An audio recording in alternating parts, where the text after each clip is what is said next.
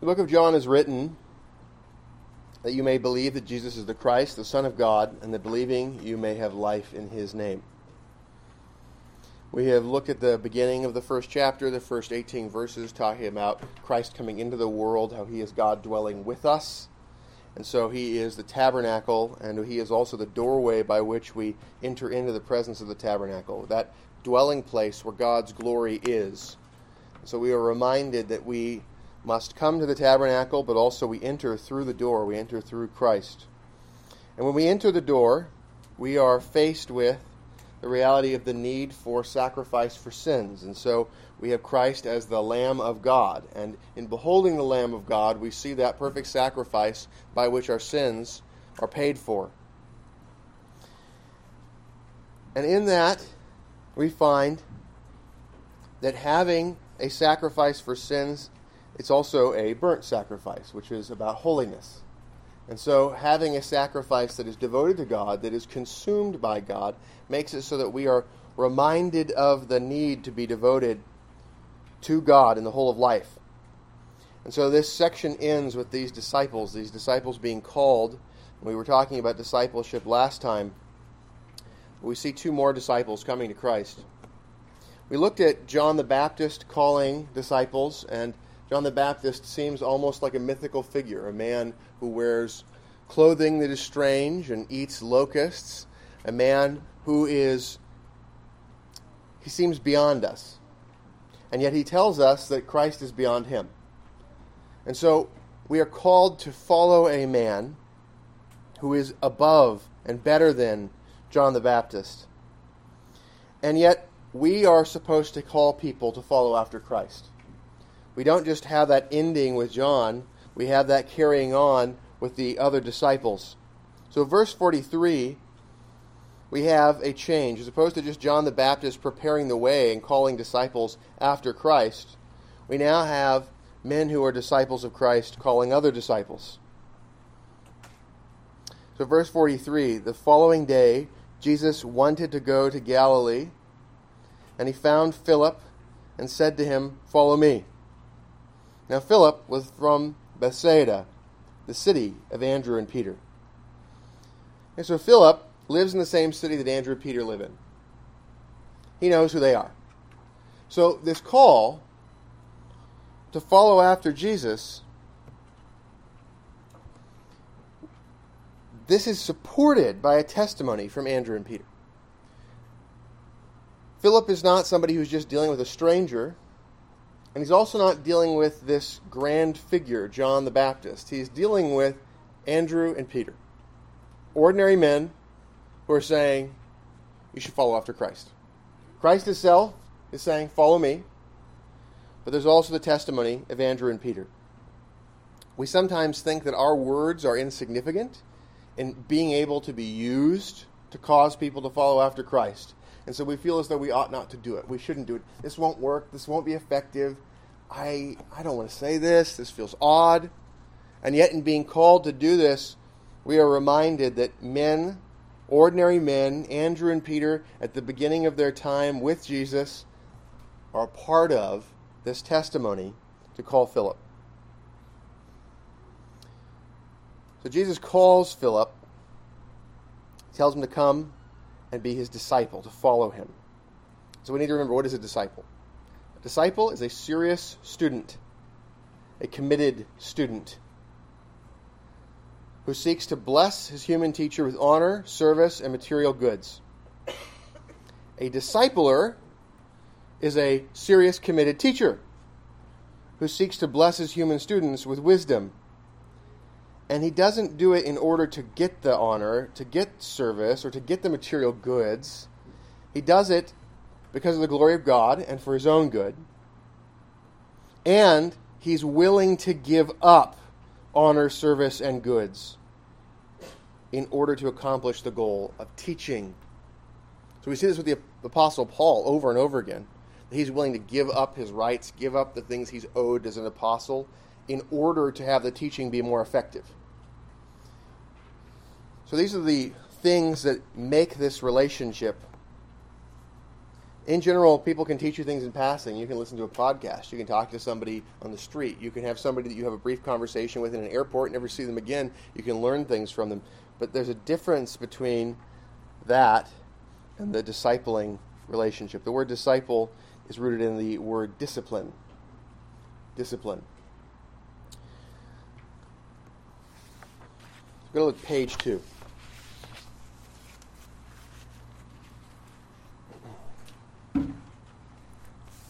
Real quickly, something I said last week. I'd mentioned the hour of the day, um, just the text we were reading through, it talks about the tenth hour of the day.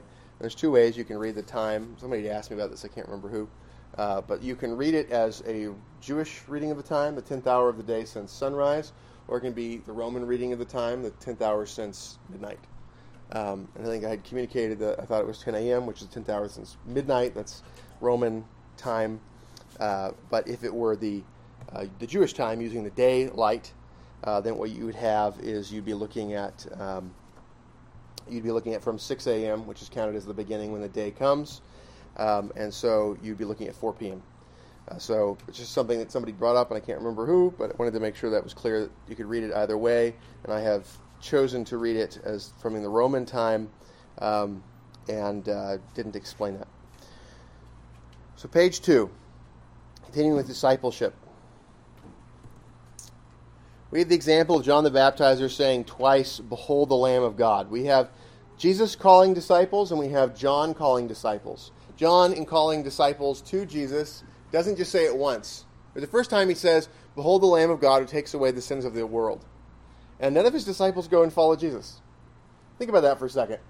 You are John the Baptist. You have been preaching about the coming Messiah. You've been saying your entire ministry, baptism, is about preparing the way for the Messiah to come. And then you tell people, hey, here's the Messiah, and nobody does anything. Would that be discouraging at all to you? You have people you've been teaching about this for a while. But he doesn't stop. Right? We just talked about how you enter into a discipling relationship where you're trying to invite people to come to worship God, to learn about God. You ask them to be committed, you ask them to be students. And so there's this fear of bringing that word in the sense of inadequacy. And when it doesn't work, you can be tempted to stop there. John the Baptist kept going, and he gives that with the example of Christ. He says, Behold the Lamb of God, and he says it again. So a persistence in teaching the truth is what we're called to. And we need to remember when we call people to discipleship, when we preach the Word of God, when we tell people the gospel, it will never save anybody unless the Holy Spirit illuminates them. So we have to pray. We need to look to God to be the one who is effectual. We need to preach the word, and we need to preach the word again, and we need to pray. We need to preach the word again. We need to pray again. To preach the word again. And pray again. You keep going. And it's funny, it's a lot harder to get somebody to come and listen to a sermon than it is to get a person to listen to a friend. There are many who would not enter the house of God who will enter your house. And so, if you are willing to invite people in, do not waste hospitality. Use that hospitality to teach, to disciple, to bless. Do not think of discipleship as a way to get honor and to get goods and to get service out of people, but instead use any honor that you have, providing service and using your goods to bless, and you will find that the Lord multiplies it. If you glorify God with what you have, you will find that He prospers you. He will tend to do it in this life, but He will certainly do it in the next. When we come to Philip, Philip being in Bethsaida, there's a reputation for John the Apostle, Andrew, and Peter. And they exercised good followership in the sense that they encouraged people to follow good leaders in a glorious cause. It's funny, when you talk about discipleship and when you talk about the idea of trying to work well as a team and, and supporting leaders, it's overwhelmingly the case that the people who are doing the best job are the ones that tend to feel convicted by these sermons.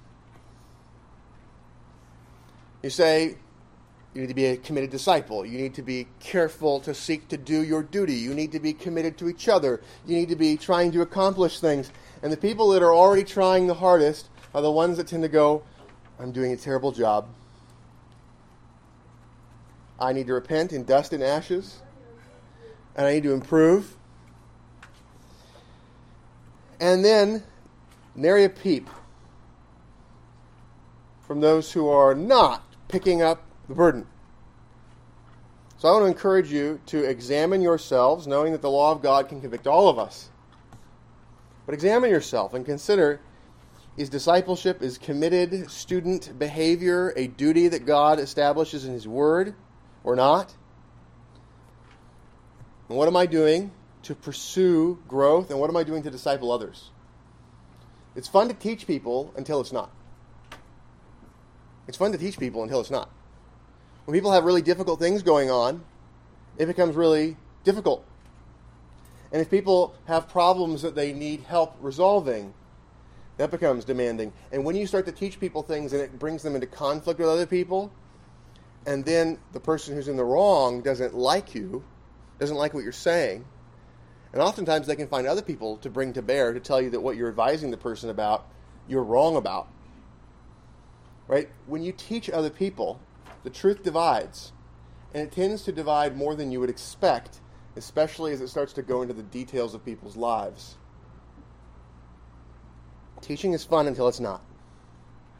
And the question is if you want to be a committed discipler, are you willing to work through the difficult things?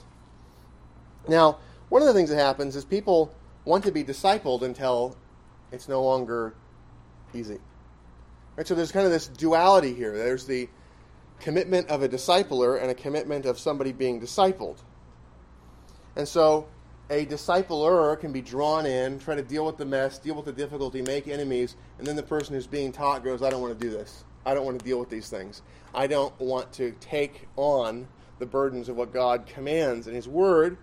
And so then they abandon the person that's teaching them and then join in the critics.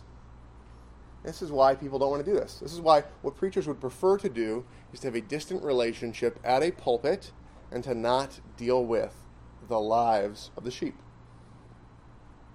It's messy.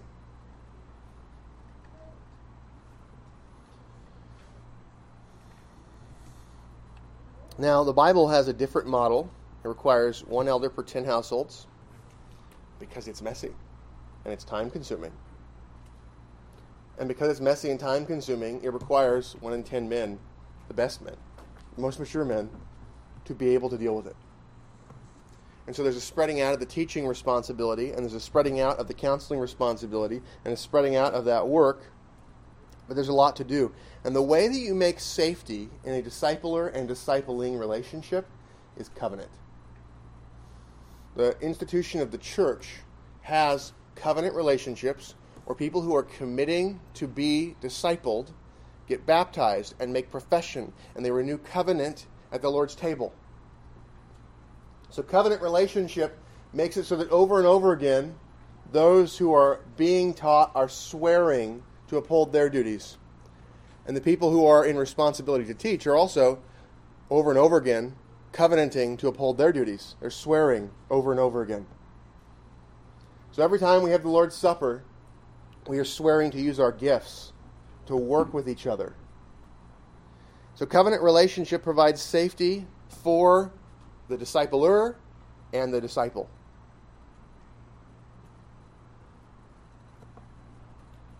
And if there's a failing, if there's a running away, there's a court, a public court of the church to be able to come to when elders fail or when disciples fail.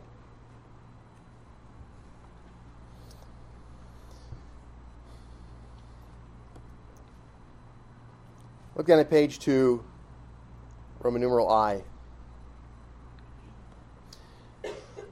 The goal of somebody who's discipling is to find people and help to mature them. The goal is not to make them permanently dependent, the goal is to make them independent. The goal is to cause them to be mature and to have them joining the work. And so you take little children and you seek to grow them to young men, and you take young men and you seek to see them as fathers. Hopefully, these things are not new to you. It's not tedious for me to tell you. I hope it's not tedious for you to hear it. In fact, it is safe for you that these things should be said again.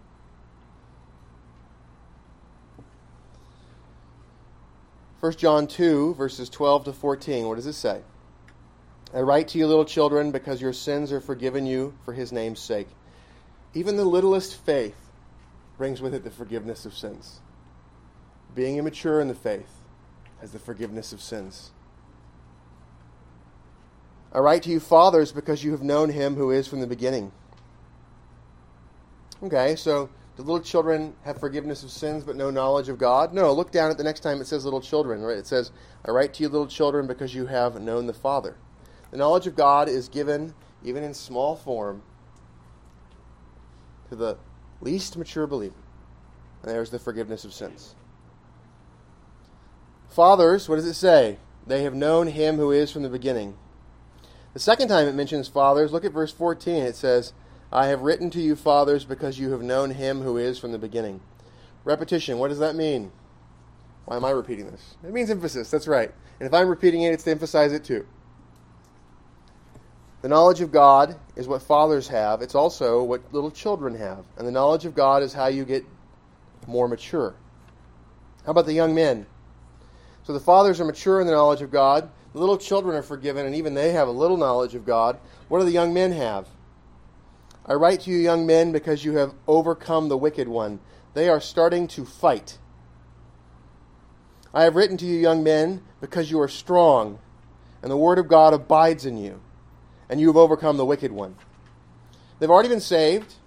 There's some sin being put off, there's some unbelief being put off, and there's more to do. There's more sin to put off, there's more evil to overcome. So let's look at the notes I have below, explaining those a little bit more. Okay, little children those who are immature in the faith who need milk. They tend to be inert, inactive, useless. They require nurture and guarding, but they're not contributing to the work or seeking to contribute. They're looking for ne- they are not looking uh, to help meet needs, but they're looking for their needs to be met. They're looking to be provided for and not to provide. They're looking to be served and not to serve. Imagine how dangerous it is to put someone like this into a leadership position. They make the leadership position into a tool to get from you, to fleece the sheep. And if they're not a believer at all, that's even more dangerous. They're a wolf. So the young men, the young men have spotty knowledge of God manifested in places of skill, actions, and communication that are very inconsistent. You can have blazing glory at one moment and blazing incompetence the next. If you can't relate to that, think harder. Those who are beginning to eat meat, they're starting to discern and fight, but they do so poorly. And they frequently nurture the wrong targets and attack the wrong targets. They're undiscerning, but well intentioned sheepdogs who want to become useful but are struggling through it. They're looking to serve and looking to be served for the purpose of becoming more useful. I'm always delighted to see the incompetent effort to fight. It is the signs of better things to come. It is important that we not squelch those who are starting to fight because it is so easy to make people give up on effort and to stunt them for years. Fathers. Fathers have a deep knowledge of God manifest in clear thought decisive right action, and clear communication. Those who are mature in the faith and who by practice have been able to become skilled in differentiation and fighting, and who are able to nurture, discipline, and nourish the lambs while fighting off the wolves. They are good at telling the difference, and so they generally shoot at the right guys. And they give food to the right guys. Not always. You cannot read men's hearts. But generally. So when we think about these positions, good followership is necessary for good leadership. Good followership seeks to be taught and to quickly apply rebukes and corrections, and to seek after training and to reward the one who trains. Sorry for the incomplete text there. Good leaders are elder qualified men with a goal in mind who are able and willing to train in the appointed means to use. And they're going to show this ability in a prophetic way, a priestly way, a kingly way. So think about this this call. Okay, jump back with me to the text. Verse 43 and 44. The following day, Jesus wanted to go to Galilee, and he found Philip and said to him, Follow me. Now, Philip was from Bethsaida, the city of Andrew and Peter. This call to follow, that we, we sometimes forget the context is not just, hey, follow me, let me show you where the nearest ice cream shop is. The, the, the thing he's saying is, I would like you to devote yourself to learning from me. I would like you to hear rebukes and corrections. I would like you to come and let me help to shape the way you think. That invitation is a startling invitation. Who do you know that if they asked you to do that, you would go, Yeah, okay, let's do this? It's a startling invitation. And that startling invitation is something that is difficult to get people to pursue after. What is it that you need to do to give somebody reasonable evidence that they should follow after you? We're trying to point people to Christ, but we're asking them to follow us because we're saying, I'm not blind, I have been given sight, and I can show you the way. That's what we're asking people to do. We're asking them to be discipled by us in how to be discipled by Christ. When you evangelize, you are asking people to do that. Otherwise, you're just saying, here's Jesus, go figure it out. And a lot of the modern evangelism is just that. Here's Jesus, go figure it out. What we're supposed to do is to say, here is Jesus, come with me, and let me show you how to serve him. And that call to not only follow Jesus, but to come and to engage in committed discipleship, that is a very different thing from how we tend to deal with things in our own culture. So if you want people to to follow in discipleship from a person, they need to be seeing these things, and they're looking for these things. When I'm about to list these out, you're going to go, "Yeah, of course." But you need to figure out how do you help people to see that this is available when you're trying to encourage them to follow after Christ. So, first, you want them to see that there's a prophetic vision. You, you can teach them there's a goal in life, there's meaning to life, there's a goal worth seeking after, and you can show them how that is the case. Right? The glory of God is the goal. And if the glory of God is the goal, then also there's a question of well, how do you how do you do that? How do you advance that? How do you advance the glory of God? So are there steps to take? Point two. And if there's steps to take, are there multiple ways to do it? Does it like depend upon the circumstances? Like, is advancing the glory of God in 2023 different in any way than advancing the glory of God in the year 1000? Well, there are some things that remain the same, but I'll tell you what, there are different problems. And so the law of God is going to teach us our duties, but there are different problems that have to be tackled. Some problems are the same, some are different.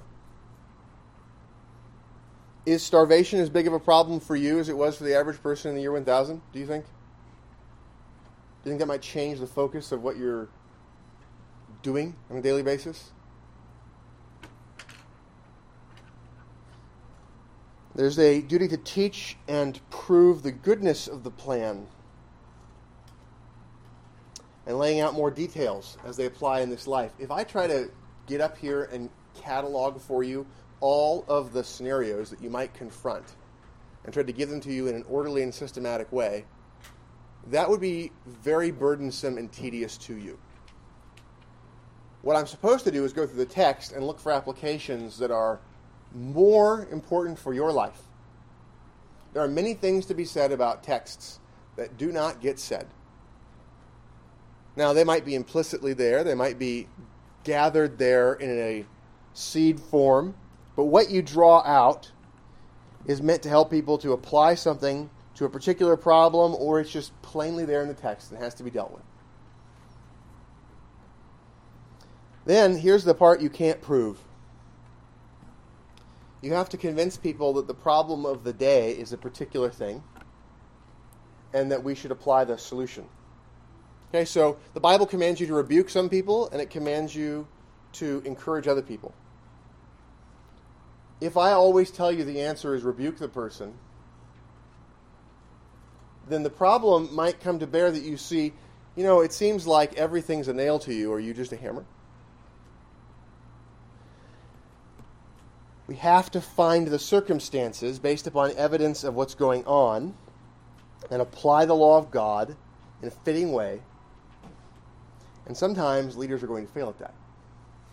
That part's not infallible. The Word of God is infallible, but identifying the problem is not. And one of the reasons it's so important to have everybody be involved, to have everybody judge, is because you need multiple people to be a part of the council of war.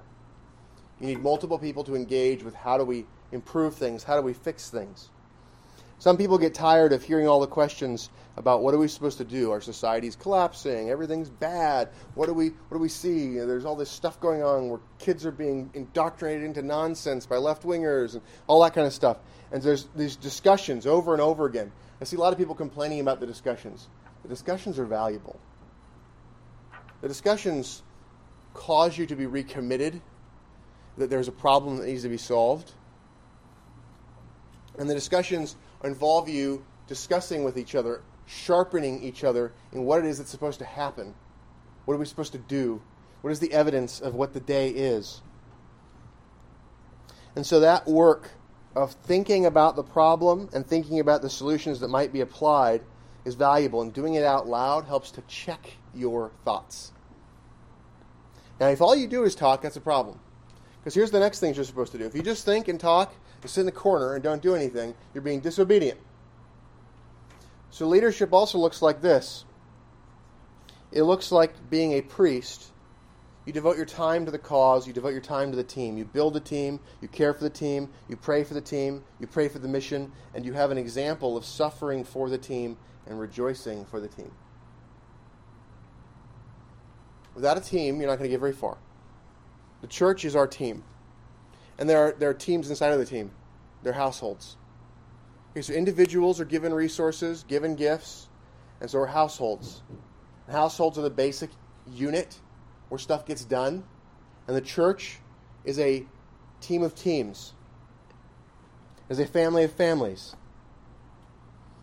And leaders inside of households and leaders in the church need to have the example of suffering for the team, not just with the team. Suffering with the team is a kingly thing. That's valuable. It needs to happen. But suffering for the team is sometimes you suffer by yourself for a cause. There is a price to leadership. And that price often is a suffering that others do not know of, but it's for something. There is a price to accomplishing things. You give up time and resources to accomplish things. Those are trades. Now, a king,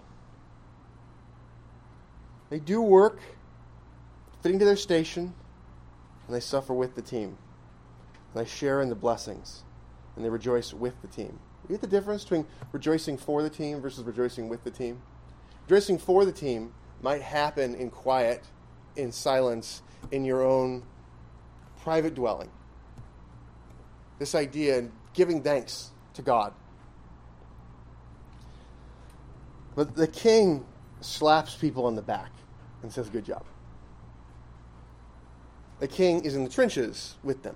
This is one of the reasons why, when you read the story of King David, it's so disappointing when you hear that part just before the failing with Bathsheba when it says, In the time of year when kings are off to war. David was in his palace. That's how that episode begins. At the, the dissonance of that. The time when kings are off to war, David's in his palace.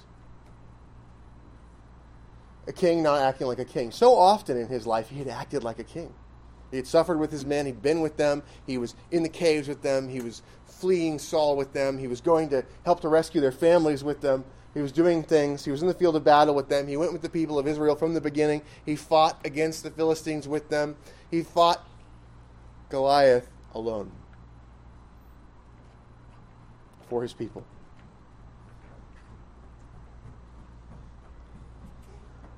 So, when we're calling people to follow after Christ, we are calling them to follow after the perfect prophet who knows exactly what needs to be done and when it needs to be done. We are calling people to follow after the perfect priest who sacrifices for the mission, for the team, and he is the perfect king. He has already done things that are worse than what we are going to go through, and he has accomplished more than what we're going to accomplish and he is pointing us to a glorious cause to fill the earth with the knowledge of God as the waters cover the sea, and to do it in our stations by household, church, and then by the civil sphere. We are called to be reflections of this. And we are asking men to give up their lives, to give up all of their lives, to give up all of their time, to be willing to sacrifice all of their relationships for the relationships that are involved in this goal. The call to follow after Christ is the call to die and to give up your life, to give up the life that you're accustomed to, to give up the things that you value, and to say, all of these things are to be put at the feet of Jesus Christ. That is the call of discipleship. Do you see the importance of providing for them a prophetic, priestly, and kingly example? You call somebody to do this, to devote themselves to this, and they go, You don't seem like you're trying very hard at it. Do you actually even believe this thing that you're calling me to? And if they look at your life and there's not evidence that you think this is worth sacrificing everything for, then your own call is going to seem facile. John the Baptist was able to give a very credible call, and he had to tell his disciples twice. Behold the Lamb of God. Behold the Lamb of God. Are you guys paying attention? This is the guy I was talking about. Now, when Peter and Andrew and Jesus and John are with Philip, Philip is called to come, and he comes.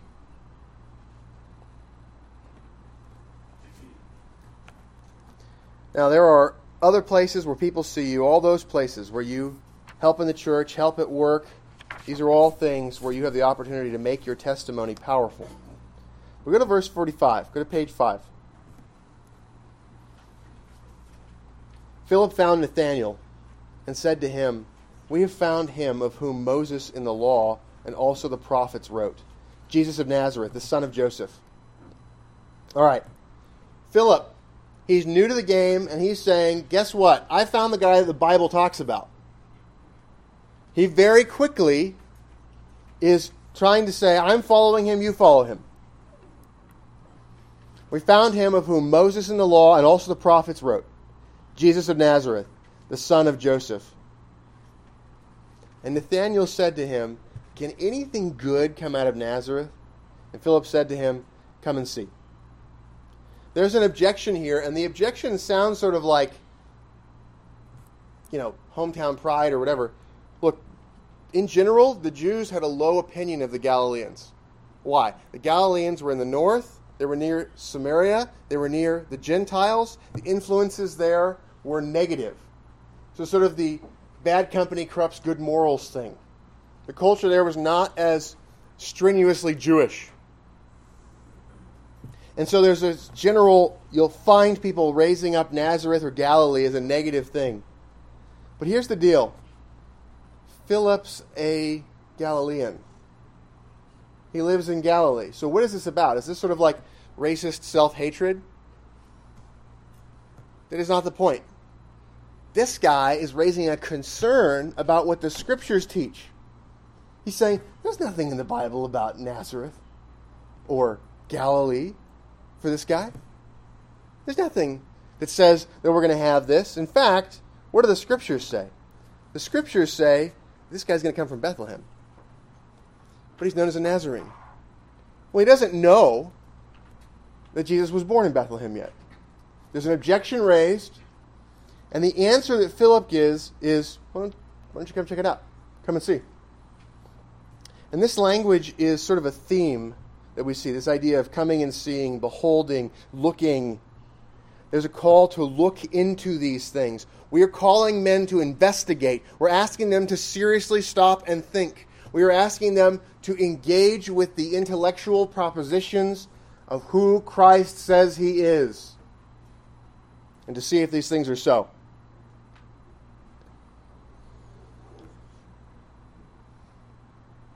Philip says to Nathanael to come and see.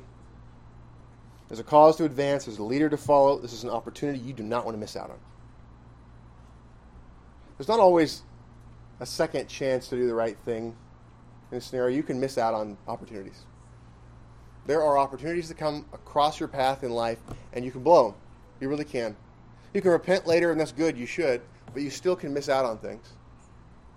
And so, when there is a duty, strike in the moment to do the duty. And when you have a friend who has an opportunity and you see the opportunity and they do not, and you tell them, hey, you should do this thing right now, and they say, ah, I don't know. Don't leave it there. Tell them a second time. No, but seriously, let's, let's look into this. Let's check this out. Come and see. So, this pushing in. Do people like to be pushed to do things that they don't want to do? They do not. Christians are called to push people to do things they do not want to do. The alternative is that you just leave people in their sin. The alternative is that you tell people, that's fine, entertain yourself to death.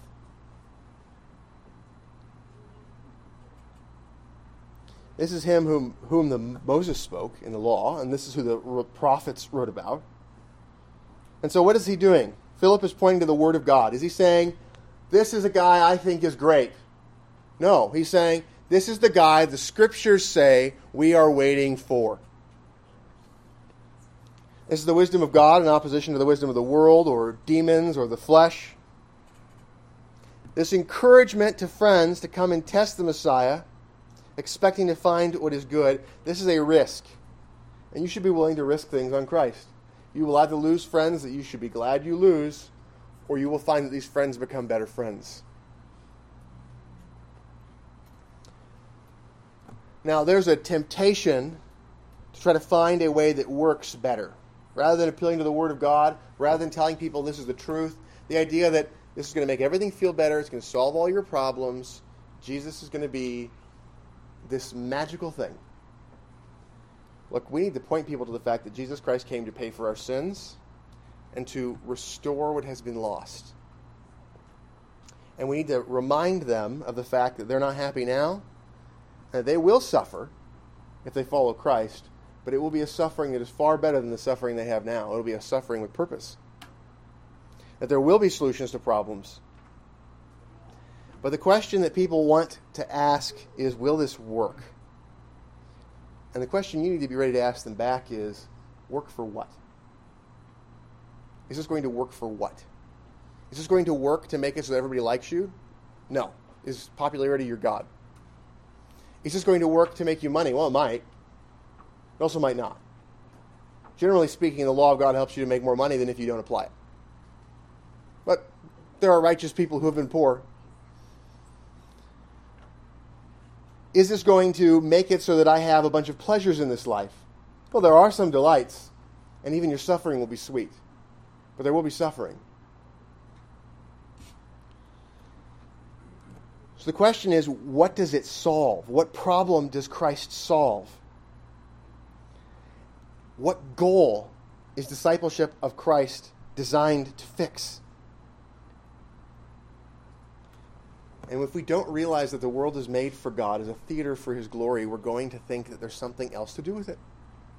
Discipleship is about filling the world with the glory of God. And you will find that as you see the glory of God more deeply, that all of life is made better. But that doesn't mean all your circumstances will get fixed. This question, can anything good come from Nazareth, is a concern for the authority of God's word. And what we'll find is that even though Jesus is associated with a bad with a backwater, a bad land, a bad background, a cursed place with a cursed past, the lack of apparent means, he's a poor man.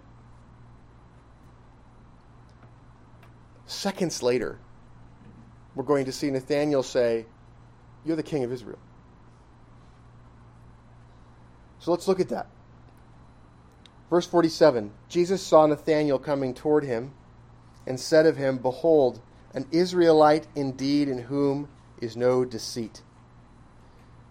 What is deceit that's inside of you? See, inside of you is self deception. Self deception is you believe falsehood and you try to avoid being corrected.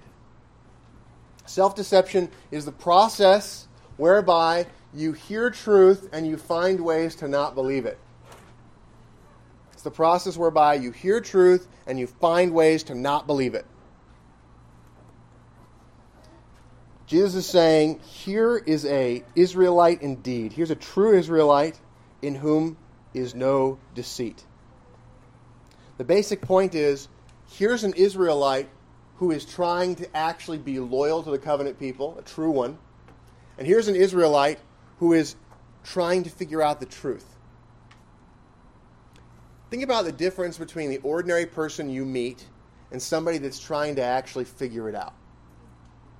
Have you met people who you have a close relationship with? You spend lots of time talking to them about Christ. You try to draw them in. You say, Look, I care about this because it answers the questions, it resolves the problems, it gives meaning to life, it removes so much of the misery of this life, and it saves from hell. The knowledge of God is the answer and they yawn. They're uninterested. They don't care. It's fine that this works for you, but I don't think this is for me. And then there's somebody who you have very little relationship with. You talk to them about the Lord Jesus Christ, and they are entranced. And they ask questions. And they're looking for more information. And they're asking questions. And you give them books to read, and they read them. You ever had the alternate experiences? You ever seen that? Maybe somebody else is teaching and you see the difference between those reactions. The one who's trying to figure it out asks questions, looks into things, reads the books, tries to apply. On the other side, there is that dragging along, looking for ways to escape response. Those differences, that's the difference between a false Israelite, a false churchman, a person in whom there is much deceit, and a person who's a true Israelite, a true churchman, somebody who is trying to remove self deception. Nathanael said to Jesus, How do you know me? So his initial response is not just to say, Okay, what is this? Why, why do you know anything about me? But rather, that line from Jesus, Behold, a true Israelite in whom there is no guile. That line struck a chord with him. He's going, How do you, how do you know anything about me? How do you know that I'm a person who's trying to sincerely pursue the knowledge of God, who's trying to be a holy Israelite, a person who's trying to figure it out and asking questions with sincerity? The, the question has anything come from Nazareth that's good? Can anything come from there that's good? Is not a question that's dismissive and blowing off Jesus. It's a question rooted in healthy biblical skepticism. You, as a Christian, are obligated to a biblical skepticism. What I mean by that is this if somebody presents a doctrine to you, unless they can show it to you from the scriptures, give you an argument to be able to prove it from the scriptures, you ought to go, that's a nice story. Now prove it to me. If somebody is telling you that there's some truth claim, they need to demonstrate it. The one who's teaching has the obligation to prove. And we are called to a biblical skepticism. Now, the biblical skepticism is not a lazy skepticism. We are not to just say, yeah, prove it to me, I'm not going to look into it. If somebody says, no, this is true, come with me, let me show you. There's an effort that needs to go into looking into it. And so when you look into it, what you then do is test it according to the scriptures. So Jesus saw Nathanael coming toward him, and he said to him, Behold, an Israelite indeed, in whom is no deceit. Verse 48 Nathanael said to him, How do you know me? And Jesus answered and said to him, Before Philip called you, when you were under the fig tree, I saw you. Now, that doesn't sound like a whole lot. So let's think about how does Nathanael respond? Nathanael's response to, you know, before Philip called you, when you were under the fig tree, I saw you, is, Rabbi, you're the Son of God, you are the King of Israel. Does that seem disproportionate to any of you? Somebody said, I saw you when you were under the fig tree. Would your response be to say, This guy is God? Does that seem like a reasonable response? I mean, if he just said, You're king, right? If, if somebody says to you, I saw you when you were under the fig tree, and you go, Why, you're a king. Your immediate response would be to think, This guy is being sarcastic. Right? If anybody said this to you in your life ever, in response to you saying what Jesus said, your response would be to think that somebody's being sarcastic. So, how do you make sense out of this? Well, first, verse 47 Behold, an Israelite indeed in whom is no deceit, points to this idea of you're a true believer and you're trying to figure it out. Then, this question of how do you know me points to okay, you know something about me. What is this? How do you have this knowledge? And Jesus is saying, before Philip called you, when you were under the fig tree, I saw you. There's something going on with the call of Philip being under the fig tree and seeing him there that relates to the earlier question. Philip comes to Nathanael when he's sitting under a fig tree, which is a symbol that's used throughout the scriptures to refer to a position of prosperity and peace. In addition to that, what he's doing under that fig tree, apparently, you know, there's this kind of idyllic scene that we all have in our minds of reading a book under a tree, right? This idea of sitting under the tree and reading. He's sitting there and thinking about something, and apparently it has to do with the Messiah. So the fact that Jesus knows anything about him is something that is disturbing, that you know the kind of person I am. And secondly, when he gets to before Philip called you, when you were under the fig tree, I saw you. There's something about being aware of what he was doing there that has to do with thinking about the Messiah. And so Philip is sent to call him, and he's sent as an instrument of Christ, both providentially and as a servant. But in addition to that, the fig tree itself being a place of thought and prosperity and repose, Jesus sees what he's doing there. And so Nathanael quickly changes his position. This is a marker of a person who has integrity. A person who has integrity doesn't have to be dragged along once they've been shown they're wrong. A person of integrity will change fast. Now, here's something that's a little bit terrifying because people who change all the time are dangerous. They're unstable, they're blown about by every wind of doctrine. And because we all know that, guess what we have a tendency to do? We have a tendency to put on the malaise, the fake cool of, I don't care. Right? This is every teenager who's figured this out. If I don't seem interested, then everyone will think that I am more mature. I will seem disinterested in everything, and everyone will think I'm super mature. Know, they, they realize it doesn't work as well as they were hoping it did. And so what they do is they start to realize that they need to engage on some things. But let's take this and go to the less extreme. For us, if somebody tells you you're in sin, you become persuaded they're right, and then you don't admit it, that indicates a hardness of heart. If somebody comes and rebukes you and tells you that you're in sin, and then you quickly admit it, that indicates a softness of heart once you've been persuaded.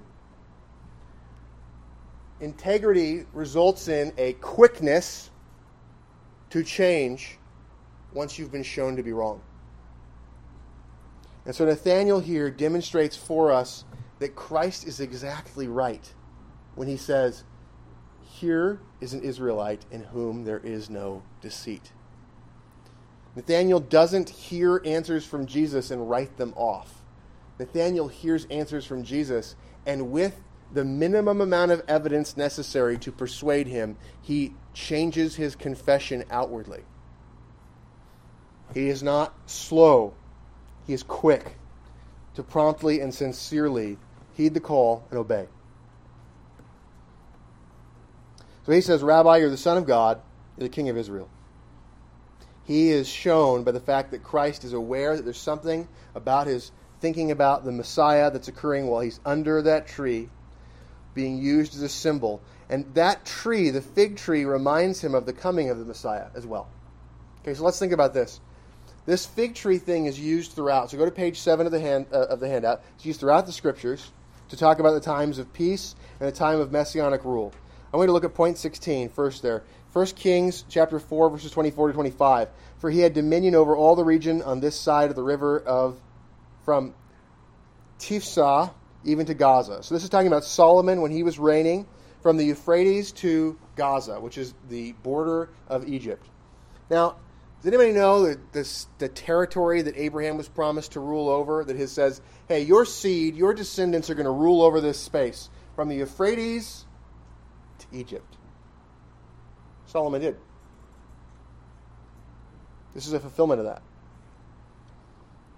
Namely, over all the kings on this side of the river, and he had peace on every side all around him. And Judah and Israel dwelt safely, each man under his vine and his fig tree from Dan as far as Beersheba all the days of Solomon.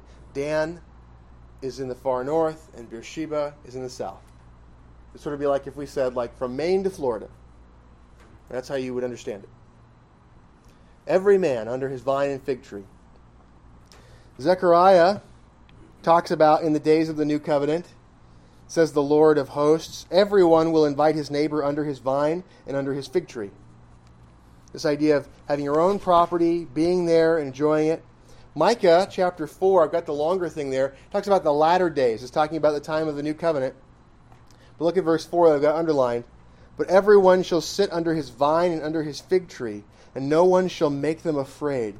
For the mouth of the Lord of hosts is spoken a part of the promise of the new covenant is a general bringing of prosperity. And so the fig tree is a symbol for prosperity.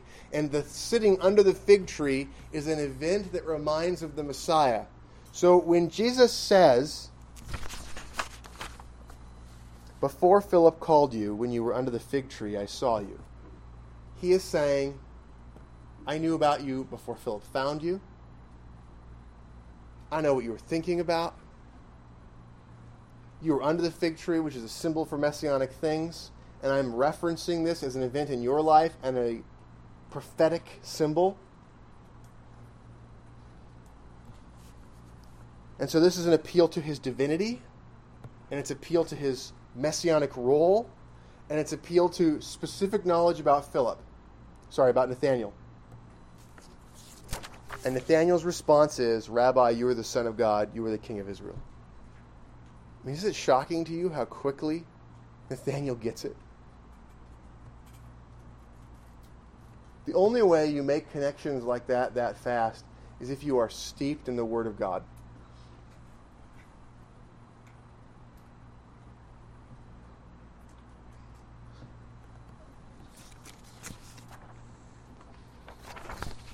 Verse 50. Jesus answered and said to him, Because I said to you, I saw you under the fig tree, do you believe? That Jesus is saying, I gave you a very, very, very small sign. And you believe because of this small sign.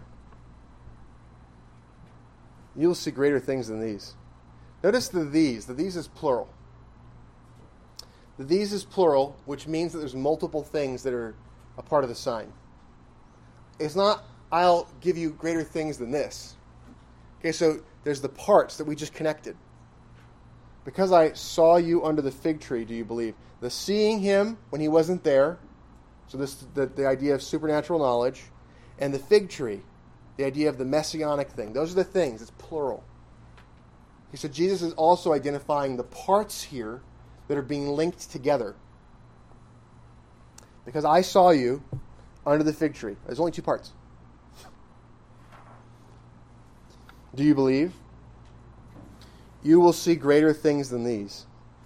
And he said to him, Most assuredly I say to you, hereafter you shall see heaven open, and the angels of God ascending and descending upon the Son of Man. Okay, heaven's opening. What is heaven opening about? heaven's already opened in his baptism. Right? What's the heavens opening about? Well, the heavens opening is partly a reference to the idea of an ascension, him going up. But the heavens opening is also about the coming down of blessing. And so there's this ascending and descending, but the ascending and descending gets referenced, and now there's this idea of the angels ascending and descending upon the Son of Man. When you think about angels, don't you typically think about them coming from heaven down? But what gets listed first? Ascending and descending. That word ascending coming first is supposed to remind us that angels are here. They're already here. And we're taught elsewhere that there are individual guardian angels for every covenant member of the church, including little children. Jesus says, Of the kingdom of God are such as these. He's talking about children. And he says that, and he says that we should be careful to not cause children to stumble because their angels see the face of God. So the idea that there's an angel who sees the face of God, who is assigned to every covenant child, is one of the reasons why we should be careful to not offend even the least who are in the church. So we have this idea that angels are here already. We are not alone. Right? God is with us everywhere. But guess what? You also have angelic guard. You are not alone. You're not alone because God is there, and you are not alone because there is angelic guarding of you all the time. We do not see the world as it is. We see the world in a naturalistic, materialistic way.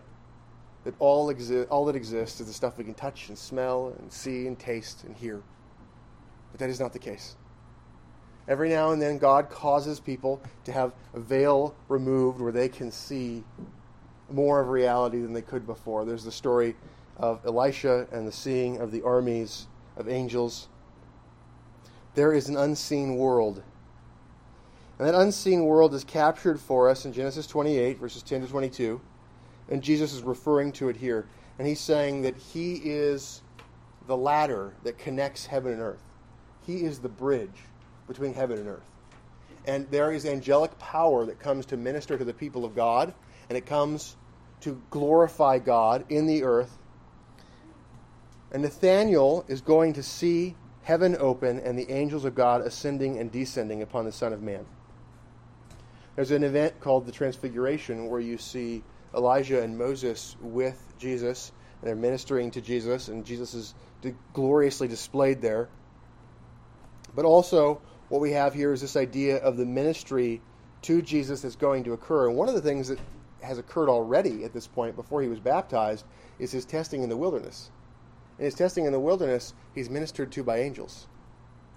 Satan comes and he seeks to tempt him and to destroy him in the desert. And angels come to him and minister him there. That's not only a one time thing, this is ongoing. So in Genesis 28, what you have is it says, verse 10 Now Jacob went out from Beersheba and went toward Haran. So he came to a certain place and stayed there all night because the sun had set. And he took one of the stones of that place and put it at his head. And he lay down in that place to sleep. Then he dreamed, and behold, a ladder was set up on the earth, and its top reached to heaven.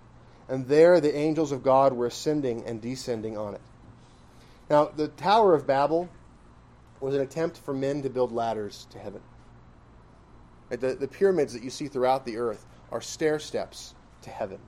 They are an effort of man to reach the throne of God, and they cannot do it. The only stairway to heaven is the Lord Jesus Christ. And he is the one that causes, by his mediation, the use of angels not to come simply in judgment, but to come and be a part of, caring for, and ministering to the people of God. Verse 12 Then he dreamed, and behold, a ladder was set up on the earth, and its top reached to heaven and there the angels of God were ascending and descending on it. And behold, the Lord stood above it and said, I am the Lord God of Abraham your father, and the God of Isaac. The land on which you lie I will give to you and your descendants. Also, your descendants shall be as the dust of the earth. You shall spread abroad to the west and the east, to the north and the south, and in you and in your seed all the families of the earth shall be blessed. There's a promise of the church going out to fill the earth. Behold, I am with you, and will keep you, will guard you, protect you wherever you go. The promises of I am with you and I will keep you, right? This idea of God being with us, that's what we get in the Great Commission. I'm with you. That's what Joshua is told when he goes into conquer the land. The promise of God being with us is a promise of success in doing the work. And will bring you back to this land, for I will not leave you until I have done what I have spoken to you. Then Jacob awoke from his sleep and said, Surely the Lord is in this place, and I did not know it. And he was afraid and said, How awesome is this place! This is none other than the house of God, and this is the gate of heaven. Then Jacob rose early in the morning and took the stone that he had put at his head, set it up as a pillar, and poured oil on top of it. And he called the name of that place Bethel, which means the house of God. But the name of the city that had been Luz previously. Then Jacob made a vow, saying, If God will be with me and keep me in this way that I am going, and give me bread to eat and clothing to put on, so that I come back to my father's house in peace, then the Lord shall be my God. And this stone which I have set as a pillar shall be God's house. And of all that you give me, I will surely give a tenth to you, or I will tithe. So there's this famous vow from Jacob where he gets this vision about the ladder from heaven, sees how amazing it is that God is with man in the earth, with him in particular, has made promises to the people of God, and he vows to do his duties. So Christ is teaching us that he is that ladder which Jacob saw. He is teaching us that he is the bridge that makes it so that we can receive help from heaven rather than just judgment. And so the ministering work of the angels to be present and to ascend and descend is a work that is provided by the mediation of Christ. They're servants in the household of God. They serve the sons who are made sons by adoption. And so by the mediation of Christ, we have all of that. And so Nathanael, who was quick to believe and quick to accept once he saw the proof, he is then told that he will see far greater things. If we apply the little that we have been given, we are promised that we will be given far more. As you apply the knowledge of God that you have, you will find that God causes you to understand more deeply. And so we see those things over and over again. And a community that is a community that's unified in the faith and unified in working together is key to growing in integrity. What we want to see is the removal of self deception and we want to manifest that by doing what we believe quickly and saying to others that we have found the truth in Christ and calling them to come and see.